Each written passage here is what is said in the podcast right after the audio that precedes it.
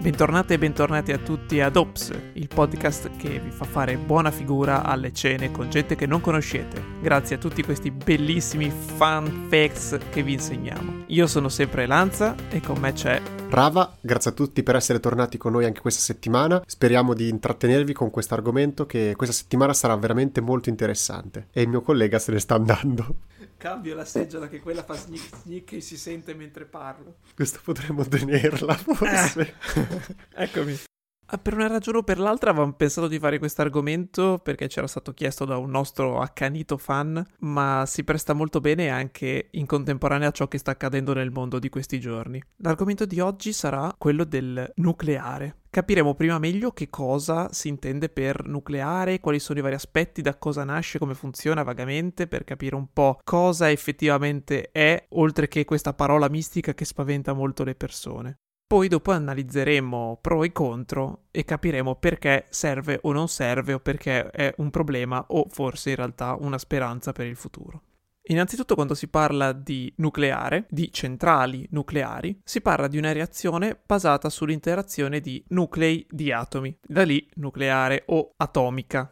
Per ora lasciamo stare gli ordigni, gli esplosivi atomici nucleari, parliamo soltanto della generazione di energia elettrica grazie all'energia atomica. Innanzitutto esistono più modi di ottenere energia dagli atomi, fissione o fusione. Sono i principali e quelli che andremo ad analizzare oggi. Come ci insegnava Einstein, l'energia è legata strettamente alla massa. Quando andiamo a spezzare e quindi alla fissione di un nucleo, di un atomo, si perde della massa che viene convertita conseguentemente in energia. Lo stesso avviene quando si svolge una fusione nucleare, ovvero due atomi che si uniscono insieme. Durante questa unione non tutto prende parte al composto finale, una parte viene convertita appunto in energia.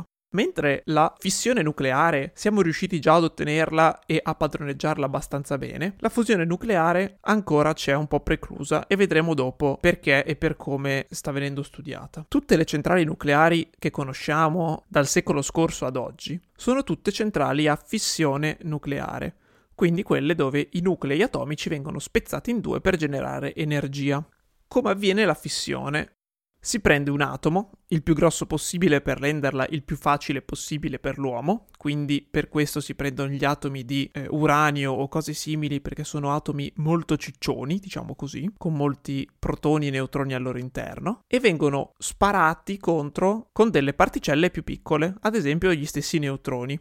Uranio colpito dal neutrone si spezza a metà, perde una parte della sua materia, diventa un'altra tipologia di atomo e facendo questo genera dell'energia. Più o meno questa è la base di come funziona l'energia atomica.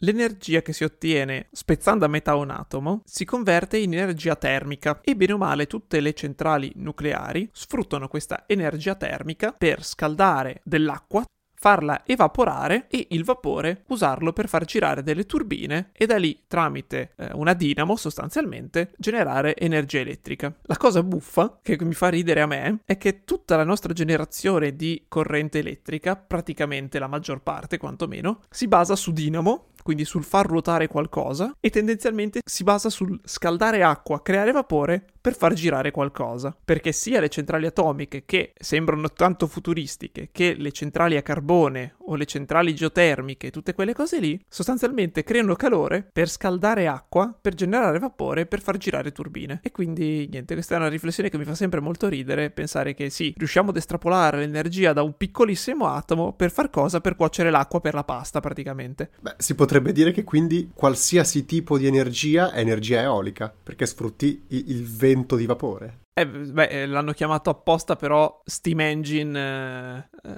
motore a vapore, cioè nel senso generatore a vapore, perché sì, non è soltanto la corrente, non lo so, in effetti. Cioè il senso è lo stesso, cioè o l'aria o l'acqua o il vapore fanno girare qualcosa. Noi generiamo corrente al 90% dei casi facendo girare le pale. Non le palle. Esclusa l'energia chimica e l'energia eh, solare, che sono più o meno le uniche due esclusioni maggioritarie di come generiamo corrente. Quindi alla base di questa generazione di calore per fare vapore, per far girare le pale, ci stanno appunto degli atomi che devono essere bersagliati e rotti a metà per generare questa energia termica. Ovviamente se tu metti lì una roba e inizi a spaccarla, spaccarla e spaccarla, prima o poi è tutta rotta e quindi diciamo che gli atomi originali non sono più gli atomi adatti per proseguire questa reazione e quindi serve sostituirli. Questo cosa genera? Mentre ad esempio per una centrale termica classica, quindi a carbone, tu bruci il carbone, il residuo è lo smog, il fumo che ti inquina l'aria, quindi il monossido di carbonio e tutte quelle cose super tossiche lì. Nel caso di una centrale nucleare non sono vapori tossici il problema, sono che questi atomi bombardati diventano altamente radioattivi e quindi, essendo che sono dei materiali molto grossi, pesanti, non vanno nell'aria e li respiriamo, ma bisogna trovare un'altra maniera per gestirli, che dopo magari analizziamo successivamente. Vista così, a parte discorso forse rifiuti, non sembra così terribile mistico come tanto viene dipinta l'energia nucleare, le centrali nucleari. Anzi, alla fine tutto tutto ciò che è è vapore che fa girare delle pale come tutto il resto della nostra generazione di corrente. Ma perché allora siamo così tanto spaventati da queste centrali nucleari, da aver fatto addirittura in Italia un referendum per bandirle dal paese? Per rispondere a questa domanda vi porterò a fare un viaggio nel tempo, che molto probabilmente avrete già sentito questi fatti che voglio raccontarvi, però andiamo proprio a fare un viaggio nel tempo. Ci ritroviamo il 25 aprile del 1986 in una piccola cittadina a nord di Kiev nell'Ucraina. Ovviamente la città in questione è Chernobyl o Chernobyl, l'accento non so mai dove sia, dove c'è una centrale energetica nucleare. Questa centrale era già in funzione da diversi anni e in questo giorno, quindi 25 aprile, stavano facendo dei test su una nuova turbina che avevano impiantato. Questi test servivano per determinare quanto potesse rimanere accesa questa turbina e quanta potenza gli servisse. Durante i test gli operatori si sono accorti che c'erano qualche problema, il flusso di corrente è diminuito troppo velocemente rispetto a quello che si aspettavano e quindi c'è stato qualche problema e di fatto il test si può definire fallito, però il problema è stato che nessuno di questi operatori genitori, nessuno di questi responsabili ha avvisato di questo problema e ha deciso bellamente di portare avanti il test. Quindi è stata aumentata l'afflusso di corrente e la potenza data a questa turbina che aveva già il suo nucleo e il suo reattore abbastanza instabile, per cui il giorno seguente in cui c'è stato l'effettivo test e l'effettivo azionamento della turbina, il reattore ha iniziato a dare di matto, ha impazzito, ha iniziato una serie di reazioni a catena da cui dopo sono successe tutti i disastri che poi noi conosciamo, quindi diverse esplosioni e diverse fughe di materiali radioattivi attraverso fumi, ma anche liquidi che poi si sono espansi un po' per quasi tutta Europa. Ci sono state delle piogge radioattive per gran parte delle regioni europee, quindi si è proprio dilagato in lungo e in largo. Ovviamente dopo questo disastro c'è stato un forte allarmismo sia verso il nucleare sia soprattutto c'è stato si è entrati in un periodo di grande crisi e di grande emergenza. Hanno dovuto creare una serie di limitazioni, hanno creato un bunker tutto attorno a questa centrale per evitare che radiazioni e altre cose potessero continuare a fuoriuscire morire e è considerato ancora tuttora il più grosso disastro nucleare della storia. Facciamo adesso un balzo avanti di 25 anni e ci spostiamo quasi dall'altra parte del mondo perché ci troviamo adesso a Fukushima l'11 marzo 2011. Come potreste ben ricordare, in quella data c'è stato un violentissimo terremoto in tutto il Giappone, in tutta quell'area, che ha veramente portato grande distruzione in tutto il paese e in tutte le strutture, anche, anche civili. Le misure di sicurezza sono partite istantaneamente e quindi quindi sono state bloccate le turbine, che ce n'erano tre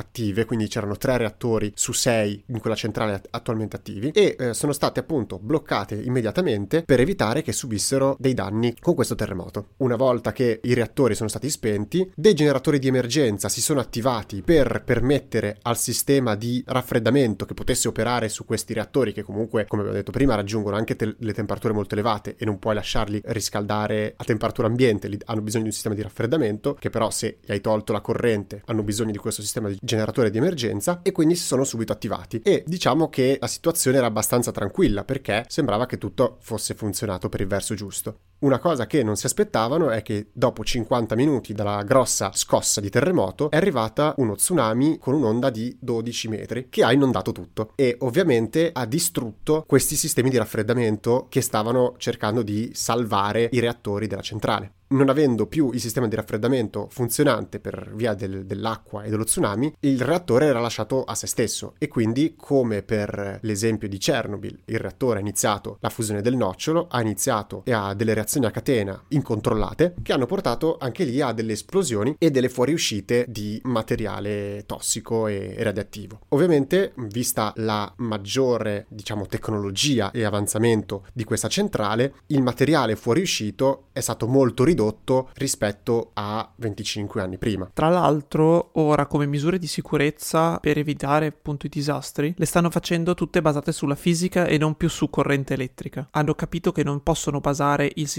di sicurezza su generatori di corrente perché se c'è un disastro non hai la garanzia che la corrente sia costantemente fornita al sistema di sicurezza. Perciò ad esempio i sistemi di sicurezza odierni delle centrali nucleari moderne sono basati sulla gravità, quindi che ad esempio se manca la corrente, se c'è un disastro è la gravità stessa a portare in sicurezza la centrale, spostando il nucleo in una zona rinfrescata in modo che non sussurriscaldi e che non generi problemi di sorta. Ed è una garanzia in più. E diciamo che quindi questi eventi hanno portato un grandissimo timore e una grandissima paura verso questa fonte di energia, tant'è che appunto molti paesi, molte persone sono fortemente contrari all'utilizzo di queste centrali. C'è da notare però un paio di fatti in entrambe le questioni, ovvero per quanto riguarda la centrale di Chernobyl, diciamo che gran parte delle colpe può essere attribuito a un errore umano. Come vi dicevo, ci sono stati dei test di sicurezza che sono stati completamente ignorati e quindi si sarebbe potuto evitare o comunque restringere molto di più il danno se si fossero rispettate queste misure di sicurezza. L'altra parte di colpe è data un po' alla progettazione di quella turbina che aveva un sacco di falle proprio a livello progettuale che infatti dopo nel corso dei, degli anni sono state modificate, sono state migliorate perché proprio avevano avevano delle falle nel sistema sempre di, di raffreddamento, quindi il problema era molto simile. Mentre invece dall'altra parte, per quanto riguarda l'episodio di Fukushima, siamo davanti a una catastrofe naturale gigantesca perché quel terremoto è stato un terremoto di grado 9 nella scala Richter, quindi essendo il massimo 10 capiamo che è, è, un terremoto veramente importante, quindi non una cosa tutti i giorni. E poi anche lì, dopo anni di, diciamo, investigazioni e cercare di capire qual era il problema, le persone che hanno lavorato a quella centrale e anche delle società elettriche che contribuivano all'energia di, di quella centrale hanno ammesso che avevano parte della colpa perché erano stati troppo presuntuosi e troppo convinti che ciò che avevano costruito era praticamente impenetrabile e l'avevano costruito troppo vicino all'oceano perché è proprio sulla costa. E quindi hanno ammesso di aver peccato di presunzione di dire noi facciamo le cose perfette, non succederà mai nulla e quindi anche qui diciamo può essere un po' un errore umano che se uno prestasse un po' più di attenzione molte cose probabilmente non sarebbero successe. Perché però, dopo tutti questi disastri che sono successi, il mondo continua ancora a utilizzare l'energia nucleare? Perché infatti se noi guardiamo la demografia delle centrali nucleari ne troviamo ancora veramente tante attive, ce ne sono quasi un centinaio negli Stati Uniti, ne abbiamo diverse, una cinquantina in Francia, ce ne sono anche in Germania, anche se le stanno mettendo in disuso, ma ce ne sono ancora di attive.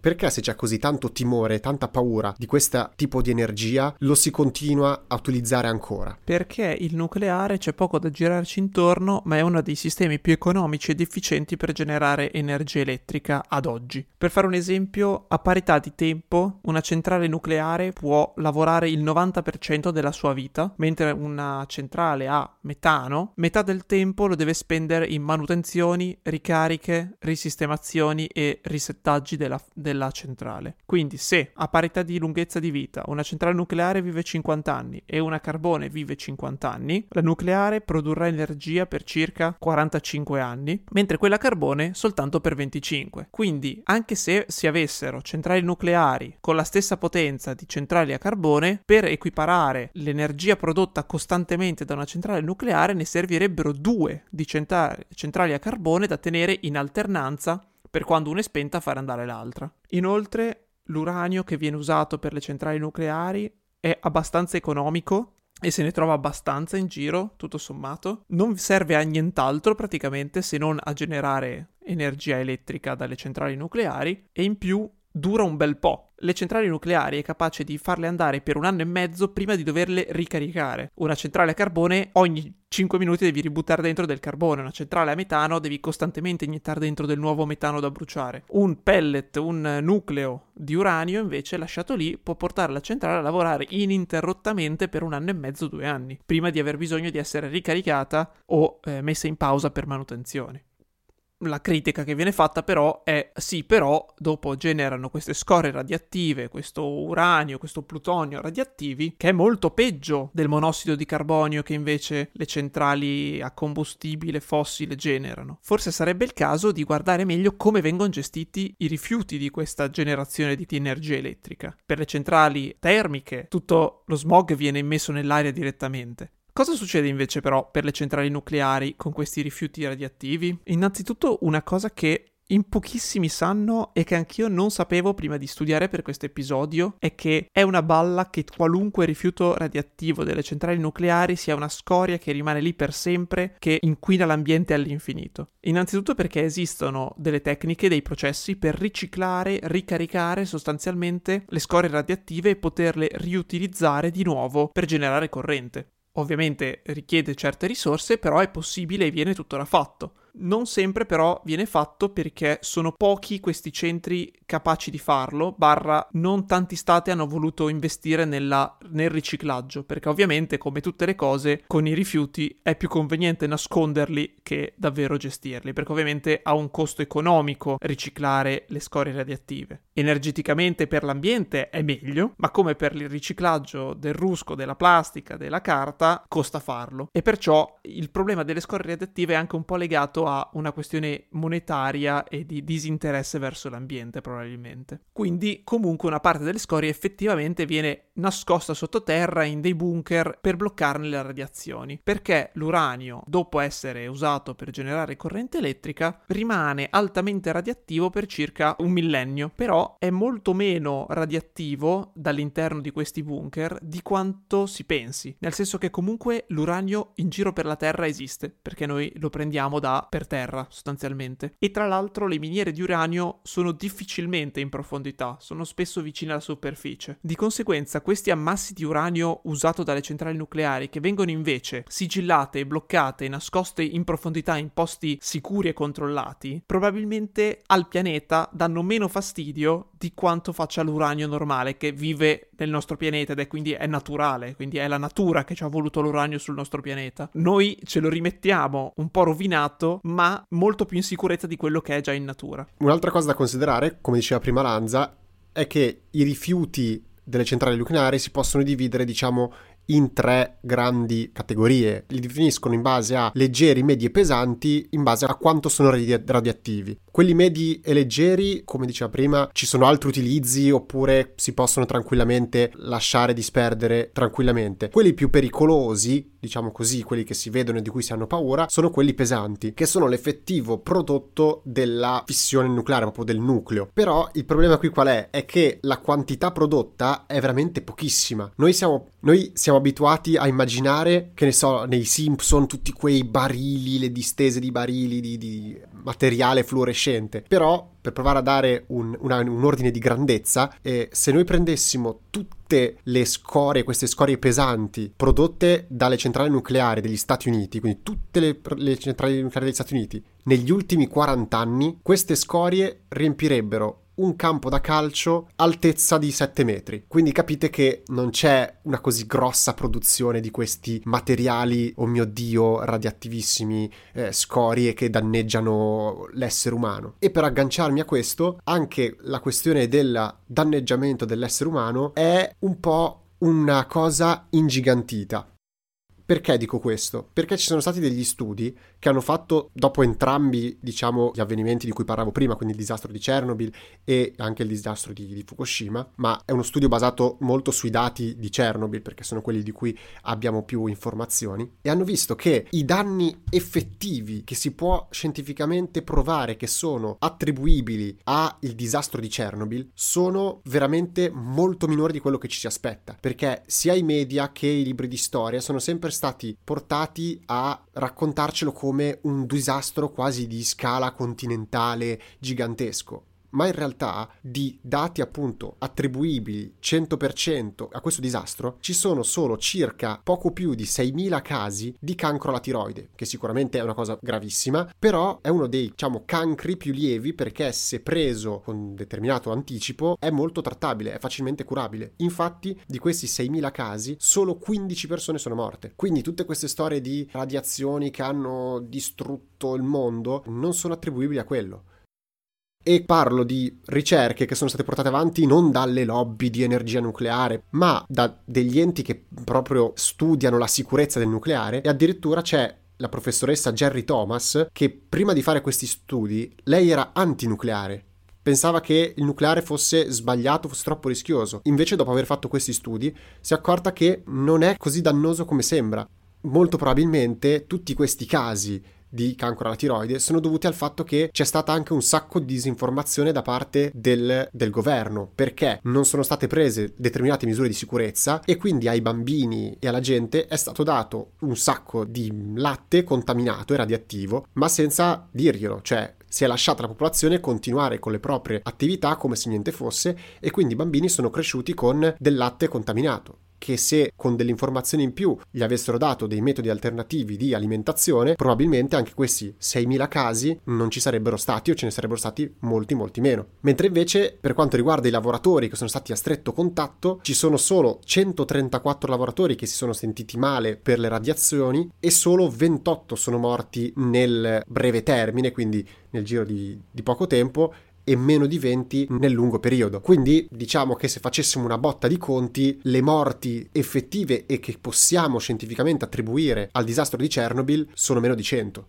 Vi lasciamo ovviamente in descrizione il link per recuperarvi un breve video che parla di queste ultime cose che vi ho detto, quindi sentirete anche gli interventi della, della professoressa. In proporzione le vittime da CO, ovvero monossido di carbonio, quindi il gas di scarico della combustione, quindi che sia carbone, che sia benzina o altro, per dire negli Stati Uniti 430 persone all'anno muoiono per avvelenamento da monossido di carbonio, ma sono 50.000 che si recano al pronto soccorso e vengono salvate dall'avvelenamento. Quindi in realtà contro le 100 persone di due disastri, 430 persone all'anno per l'inquinamento, non lo so, a me fa pensare che sì, sia pericoloso come quasi tutto, però sia davvero stata ingigantita la pericolosità di queste radiazioni terribili. Infatti, un dato che è difficile da credere, però è effettivamente così, è che l'energia nucleare è quella con il minor numero di decessi attribuiti di qualsiasi altro tipo di energia prodotta, quindi che sia eh, idroelettrica tramite combustibili fossili, di qualsiasi altro tipo di energia elettrica per kilowattora prodotto e stiamo parlando di addirittura 100 volte inferiore, cioè per ogni kilowattora che produce una determinata fonte di energia muoiono 100 persone in più rispetto all'energia nucleare. Quindi in teoria è proprio la più sicura che c'è attualmente sul mercato. Anche perché i disastri naturali come quello di Chernobyl o di Fukushima sono veramente rari, quindi non ce ne sono tanti altri che si ricordano. E soprattutto una critica che viene fatta in Italia, quando c'è stato il dibattito se riportare il nucleare in Italia o meno, molti si aggrappavano al disastro recente di, di Fukushima e lo paragonavano al eh, disastro che abbiamo avuto mm, proprio nel nostro paese del terremoto dell'Aquila nel, nel 2009. Ora, mh, non voglio che il mio intervento voglia sminuire il disastro che c'è stato, perché molte persone hanno sofferto e tuttora sono in situazioni per niente comode. Però il disastro dell'Aquila era un terremoto di, di livello 6 nella scala Richter, mentre invece quello di Fukushima era un grado 9. Per fare il parallelismo tra l'energia prodotta da un, da un, terremoto all'altro, un passaggio di livello, quindi passare da un livello 6 a un livello 7, genera 32 volte più energia rispetto al terremoto pre- precedente, quindi è 32 volte più forte. Ci sono ben tre livelli tra il terremoto dell'Aquila e il terremoto di Fukushima, quindi stiamo parlando di un terremoto circa 32.000 volte più forte. Capite che non sono esattamente paragonabili come disastri, quindi dire ah, la centrale nucleare verrebbe distrutta con un terremoto come quello dell'Aquila, la risposta è no. Se fatta bene, no. Esatto, se fatta bene con gli stessi standard di quella di Fukushima, no, resisterebbe. E se andassimo a guardare proprio lo storico, il terremoto più forte registrato in Italia è stato intorno all'inizio del 1700, mi pare, se non ricordo male, ed era di scala 7,5, che quindi è ancora mille volte più debole rispetto a quello di Fukushima. Quindi questa critica mi dispiace ma non è accettabile. Se volete portare avanti altre critiche di diverso tipo, va bene, sono opinioni diverse, ma purtroppo questa trova pochi appigli, secondo me, nel controbattere il volere o meno l'energia nucleare nel proprio paese che tra l'altro secondo me la paura più grande è l'associazione tra bombe atomiche e centrali nucleari. Il discorso però è che anche i danni che possono fare le singole bombe atomiche non sono paragonabili sul lungo periodo a quello che fa l'inquinamento che stiamo facendo con altre tipologie di generazione di energia. Il continuo uso di carboni fossili e di distruzione dell'ecosistema è molto peggio di lanciare una bomba atomica per il nostro pianeta sul lungo periodo. Questo riportano i dati. Quindi una centrale nucleare in più che anche si dovesse rompere farebbe comunque meno danni di tutto eh, il monossido di carbonio e tutto l'inquinamento generato per sopperire alla mancanza di energia che quella centrale avrebbe generato. Per guardare un attimo casa nostra, come gestiamo noi la nostra energia? I dati relativi al 2020 parlano di un fabbisogno energetico dell'intera nazione di circa 300 terawattora che comunque è diminuito del 5,8% rispetto all'anno precedente, quindi stiamo diminuendo il fabbisogno dell'energia elettrica, che comunque può essere buono per non dover produrne troppa. Il 90% di questo fabbisogno lo produciamo internamente, mentre il restante circa 10% eh, lo dobbiamo fare importare dalle nazioni vicine, che possono essere Francia, Slovenia e le altre nazioni qui intorno. Di questo 90% di produzione interna, il 57% viene prodotto tramite energia termoelettrica in generale non rinnovabile, quindi diciamo combustibili fossili, gas e tutte quelle metodi di energia un po', mi viene da dire, antiquati e fortemente inquinanti. Il 17% invece di questo fabbisogno viene prodotto da energia idroelettrica, quindi grazie all'aiuto delle nostre dighe e delle nostre centrali idroelettriche, e il restante 24% grazie alle energie rinnovabili, quindi l'eolica, la geotermica, il fotovoltaico, questi metodi alternativi di generazione dell'energia. Guardando questa fotografia di dati del nostro paese e paragonandola sempre per mettere in mezzo un po' di numeri alle potenzialità che potrebbe avere il nucleare, possiamo vedere che la nostra situazione, anche per raggiungere un'indipendenza sia energetica, nel, nel, senso di non doverla importare da altri paesi, ma sia di indipendenza da energia non rinnovabile, quindi tutta quella basata su combustibili fossili e gas. Ecco perché dicevamo che questo discorso era strettamente collegato anche alla situazione politica che sta succedendo in questo momento. Capiamo che siamo molto indietro dal punto di vista di energie rinnovabili perché più della metà della nostra produzione è ancora proprio a, a spalare il carbone e a, e a bruciare eh, il legno per riscaldarsi ma soprattutto sarebbe molto più facile passare a un'energia tipo quella del nucleare per veramente massimizzare la produzione di energia. Per farvi capire di cosa sto parlando, vi faccio un esempio britannico. È in costruzione una nuova centrale nucleare, eh, l'Inkley Pond C, per poter produrre 24 terawattora all'anno per 60 anni, in un impianto grande su per giù 2 km quadrati.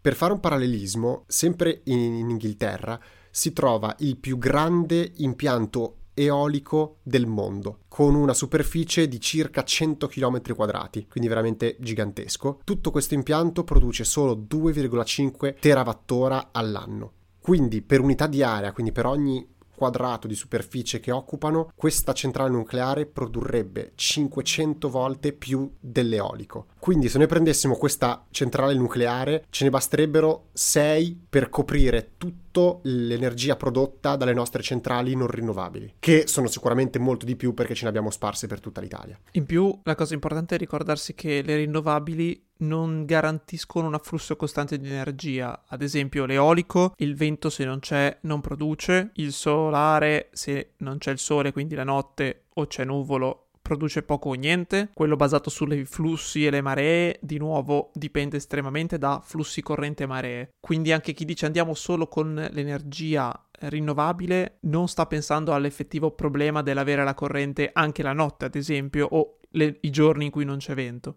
come ci si può rispondere a questi problemi sono con enormi accumulatori e batterie, dove però le batterie sono batterie chimiche tendenzialmente basate su differenti processi che a loro volta vanno smaltite in qualche modo e ancora riciclare batterie non so quanto sia praticabile. Tendenzialmente quelli sono rifiuti tossici che inquinano e avvelenano dove vengono scaricati o mantenuti e c'è molto meno controllo su certi rifiuti rispetto alle scorie radioattive nucleari, che invece vengono messe in sicurezza o riciclate come vi abbiamo detto prima. Tutto ciò era eh, legato alla fissione nucleare, quindi allo spezzare gli atomi in due. La fusione nucleare, che è un altro metodo di energia di cui l'esempio più lampante è il Sole stesso, che genera energia proprio tramite la fusione di atomi di idrogeno creando un atomo di elio, sta venendo tuttora studiata. Perché il problema qual è? Che per fondere due atomi serve alta temperatura, alta pressione. Il Sole, eh, essendo che è enorme, riesce ad avere la sua grande pressione anche con una temperatura relativamente contenuta. Qua sulla Terra non riusciamo a gestire le pressioni così grandi, perciò dobbiamo alzare la temperatura. Problema, se alzo troppo la temperatura, qualunque cosa fonde. E quindi il problema delle centrali nucleari a fusione che stanno studiando è proprio questo problema della temperatura troppo elevata e quindi stanno studiando dei metodi per evitare che la centrale si autofonda e riesca invece a produrre efficientemente energia dalla fusione hanno trovato bene o male come sospendere il calore in modo che non fonda tutto ciò che lo circonda. Il problema è che per generare questo calore al momento usano quasi più energia di quella che dopo viene prodotta dalla fusione. Quindi gli studi di ora sono proprio sull'efficienza per rendere questo meccanismo il più efficiente e produttivo possibile. Rispetto alla fissione, tra l'altro, la fusione sarebbe super super green ancora di più, perché lo scarto di una fusione di nuclei di idrogeno è elio, che quindi potrebbe venire usato senza problemi per festeggiare coi bambini, coi palloncini o per fare le voci buffe. Bene, siamo arrivati alla conclusione anche di questo episodio che voleva essere sì e no una propaganda a questa fonte energetica, quindi se ci sarà un nuovo referendum votate sì al nucleare, non so se la vogliamo mettere questa parte. No, no, va bene, io sono d'accordo, sì al nucleare perché noi vogliamo un futuro più green e di sicuro il nucleare è una strada migliore del monossido di carbonio che avvelena i nostri gatti. Quindi speriamo di avervi dato delle informazioni che non conoscevate, vi possano risultare interessanti. Adesso per concludere, come al solito, vi lascio con la pillola di Lanza. Di nuovo ispirato dagli eventi moderni e dall'argomento di oggi, il consiglio è un grande classico, film del 1983, War Games, giochi di guerra in italiano. Credo lo possiate trovare su Netflix, mi pare. Tratta in un modo o dell'altro della filosofia che sta dietro a qual è il senso della guerra, se ha senso combattere, camuffato da un'avventura di eh, due ragazzi alle prese con segreti militari, spionaggio sostanzialmente. Film super consigliato, il finale è davvero figo, figo, figo, tutto il film è parecchio avvincente ed è appunto classicissimo, è uno di quei film che prima o poi bisogna vedere della vita, secondo me. Detto questo, speriamo che l'episodio vi sia piaciuto, che abbiate nuovi argomenti per fare colpo sulle belle donzelle alle serate. Per questa settimana è tutto, ci vediamo settimana prossima. Un saluto da Lanza e da Rava, ci vediamo settimana prossima. Bella!